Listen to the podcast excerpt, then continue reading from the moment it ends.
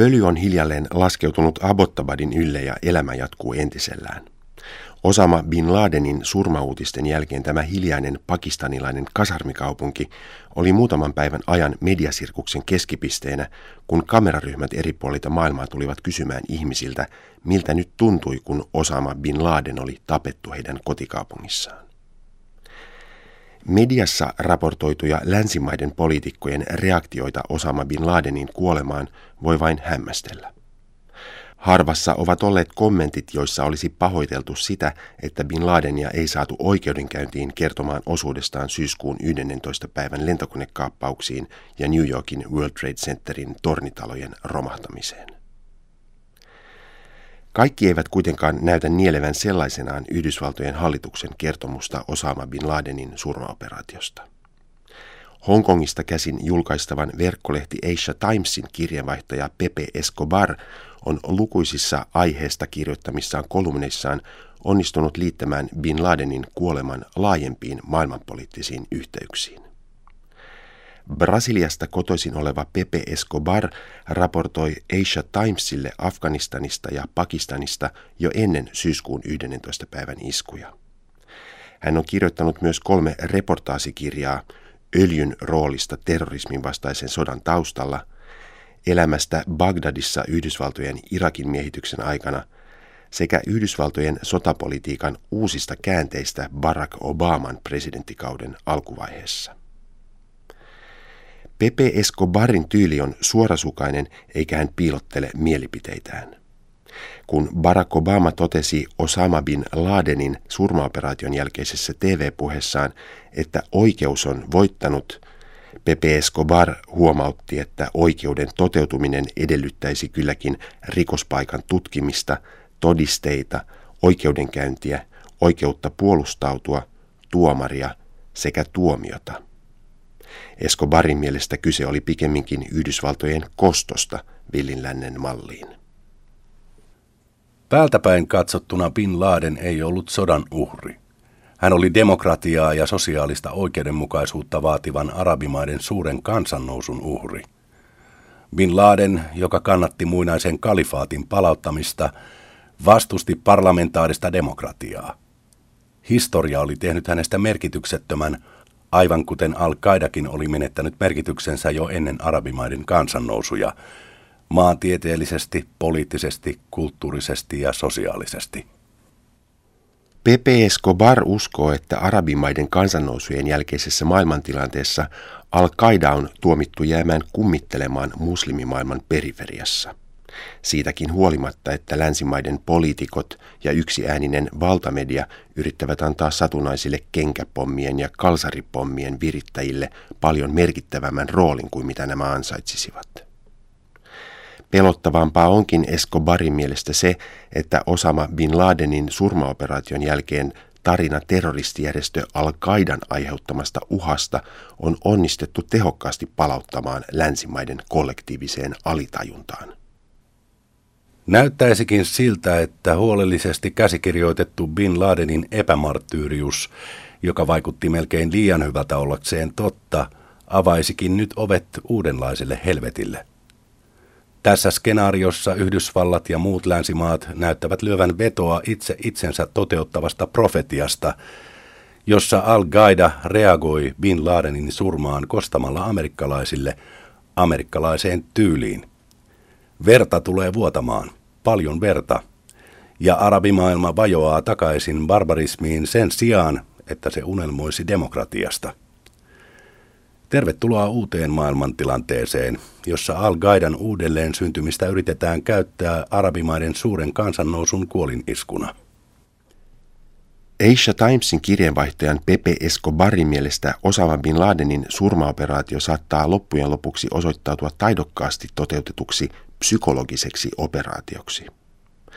Psykologinen operaatio on hallituksen tiedusteluviranomaisten suunnittelema puhtaasti näytösluonteinen voimanosoitus, jossa tärkeintä on millainen kuva tapahtumasta annetaan mediassa. Pepe Escobar muistuttaa, että Osama Bin Ladenia ei koskaan kyetty vakuuttavalla tavalla yhdistämään vuoden 2001 syyskuun 11. päivän tapahtumiin New Yorkissa ja Washingtonissa. Bin Laden oli Yhdysvaltojen keskusrikospoliisin FBIn etsintäkuuluttama osallisuudestaan elokuussa 1998 tehtyihin pommiiskuihin Yhdysvaltojen suurlähetystöjen edustalla Kenian pääkaupungissa Nairobissa ja Dar es Salaamissa Tansaniassa. Mutta häntä vastaan ei ole koskaan nostettu syytettä syyskuun 11. päivän tapahtumista. FBIn tiedotusjohtaja Rex Tomb totesi vuonna 2006, että FBIlla ei ole mitään selkeitä todisteita Bin Ladenin osallisuudesta syyskuun 11. päivän iskuihin. Pepe Escobar mainitsee myös, että Afganistanin Taleban-liike oli syksyllä 2001 valmis luovuttamaan Bin Ladenin oikeudenkäyntiin Yhdysvaltoihin, mikäli presidentti Bushin hallinto olisi esittänyt uskottavia todisteita tämän osallisuudesta iskuihin. Jotta Afganistanin hyökkäykseltä olisi vältytty, Talebanit olisivat luovuttaneet Bin Ladenin myös Saudi-Arabiaan, mutta Saudi-Arabian kuningas Abdullah kieltäytyi ottamasta Bin Ladenia vastaan. Pepe Escobar antaa ymmärtää, että Bin Laden oli Bushin hallitukselle hyödyllisempi eräänlaisena hyvänä vihollisena, johon voitiin aina vedota sisäpoliittisten ongelmien koituessa liian vaikeiksi sekä vaalien alla. Yhdysvaltojen Afganistanin miehityksen julkilausuttuna syynä vuonna 2001 oli Bin Ladenin kiinnissaaminen kuolleena tai elävänä. Hän on nyt kuollut ja Arabian meren pohjassa. Silti Yhdysvallat ei aio lähteä Afganistanista. Yhdysvaltojen ulkoministeri Hillary Clinton on jo ottamassa yksin oikeuden tähän tarinaan toteamalla, että Al-Qaidan vastainen sota aivan kuten terrorismin vastainen sota, tulee jatkumaan ikuisesti. Yhdysvaltojen virallinen ulkopolitiikka onkin varmasti paras jihadistien rekrytoija, jota Bin Laden olisi koskaan voinut toivoa. Pepe Escobar kirjoittaa toisessa ironisessa kolumnissaan, että Yhdysvaltojen Navy Seals erikoisjoukkojen soturi, joka teloitti Osama Bin Ladenin kahdella tarkalla luodilla rintaan ja otsaan, pitäisi kuljettaa kunniasaattuessa New Yorkin Manhattanilla. Hänet pitäisi kutsua kaikkien tärkeimpien amerikkalaisten TV-kanavien viihteellisiin keskusteluohjelmiin. Hänet voisi nimittää liikepankki Goldman Sachsin hallitukseen taikka presidenttiehdokkaaksi, mikäli hän kannattaa republikaaneja, tai jos hän kannattaakin demokraatteja, niin vähintäänkin Barack Obaman puolustusministeriksi ja kansainvälisen diplomatian ylimmäksi hovimestariksi.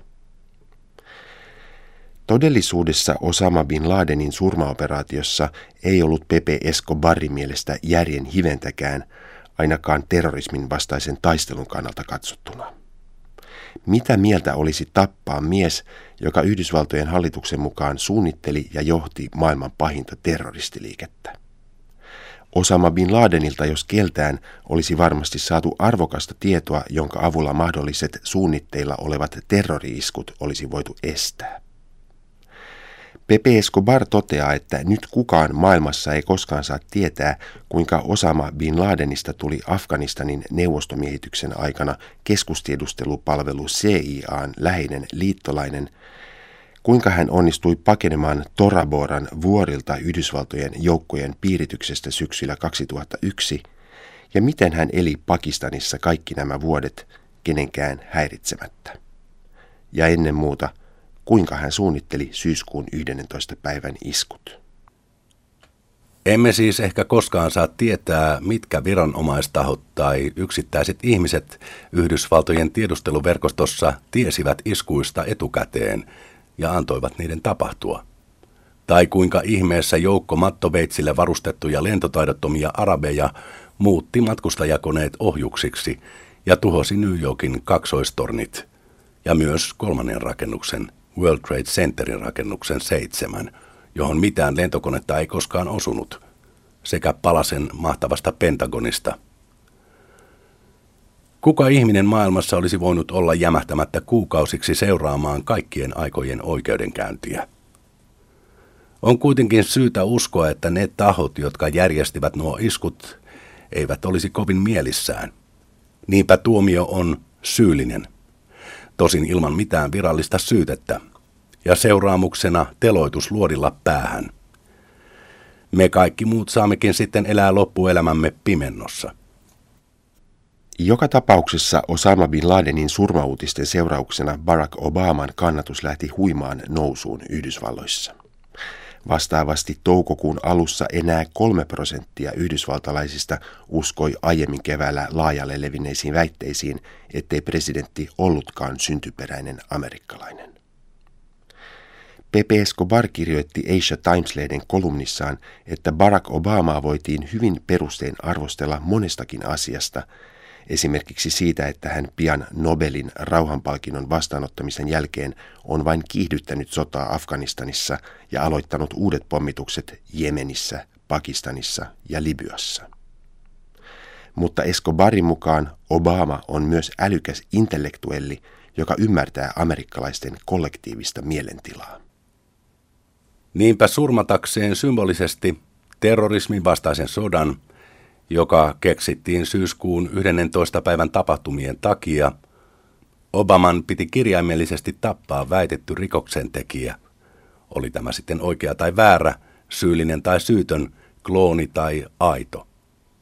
Juonen mahdolliset ristiriitaisuudet ovat epäolennaisia, kuten missä tahansa Hollywoodin menestyselokuvassa – Freudin oppien mukaisesti Obama teki surmatyön ja vapautui koko trauman alkuperäisestä syystä.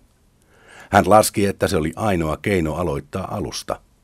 Näin voitaisiin vähitellen lopettaa sodat Afganistanissa ja Irakissa ja ruveta keskittymään asioihin, joilla on todellista merkitystä Yhdysvalloissa.